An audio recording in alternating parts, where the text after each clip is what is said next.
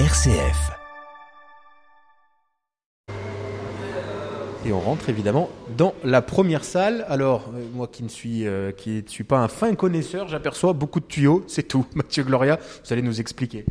Voilà, donc on a créé la fromagerie au début 2020. Enfin, le chantier s'est déroulé fin 2019, début 2020. On a fait couler le premier litre de lait dans nos cuves le 18 juin 2020. Donc c'est symbolique, l'appel du fromage. D'ailleurs, notre slogan de campagne de crowdfunding pour acheter notre camion, c'était un autre fromager possible, dans la mesure où, pour plusieurs raisons. Un, c'est possible en tant que paysan de pas voir que le côté morose et de se dire oui, on peut aussi se relever les manches, prendre notre destin à bras-le-corps et montrer qu'il y a autre chose est possible en termes de démarche entre la vente directe, le fermier et le circuit long. C'est-à-dire le circuit long, c'est le camion de collecte de n'importe quelle laiterie qui passe sur nos fermes, le lait il part, on ne sait pas ce qu'il devient.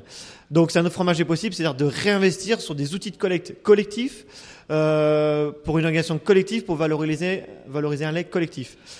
Donc ça, c'est un autre fromager possible. Mais en même temps, un autre fromager possible, c'est un slogan qu'on s'est réapproprié des altermondialistes, parce que derrière, c'est un vrai modèle de développement agricole, un vrai modèle de ferme qu'on défend.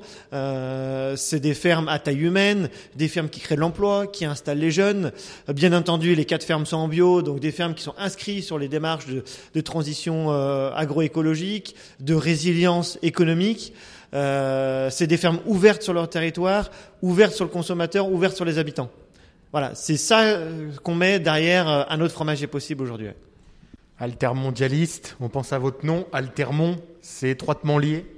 Non, pas tout à fait, on n'a pas cette ambition-là, on est beaucoup plus... Altermont, c'est vraiment alternatif, différent, et montrer aussi que c'est possible, voilà.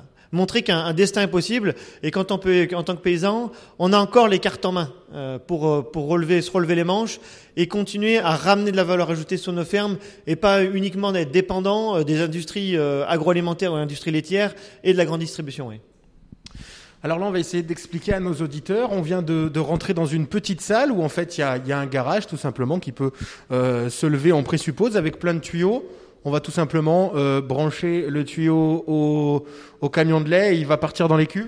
Voilà, donc mon collègue laitier arrive de bonne heure le matin à la fromagerie. Il branche ses tuyaux dans la première salle, ce qu'on appelle une salle de dépotage. C'est vraiment là où se situe ce qu'on appelle le dépotage. C'est on transfère le lait du camion de collecte jusqu'aux cuves de fabrication. Donc ça passe par les différents systèmes. Donc c'est des tuyauteries avec des systèmes de filtration, différentes vannes qui nous permettent à la fois d'emmener le lait cru des vaches directement aux cuves de fabrication. Et en même temps, dans cette salle-là se passe aussi le retour du petit lait qui va être stocké dans une cuve à l'extérieur du bâtiment. On filtre déjà en fait. Voilà, donc le lait est déjà filtré et analysé sur les fermes. Et ensuite, il est refiltré et analysé en fromagerie.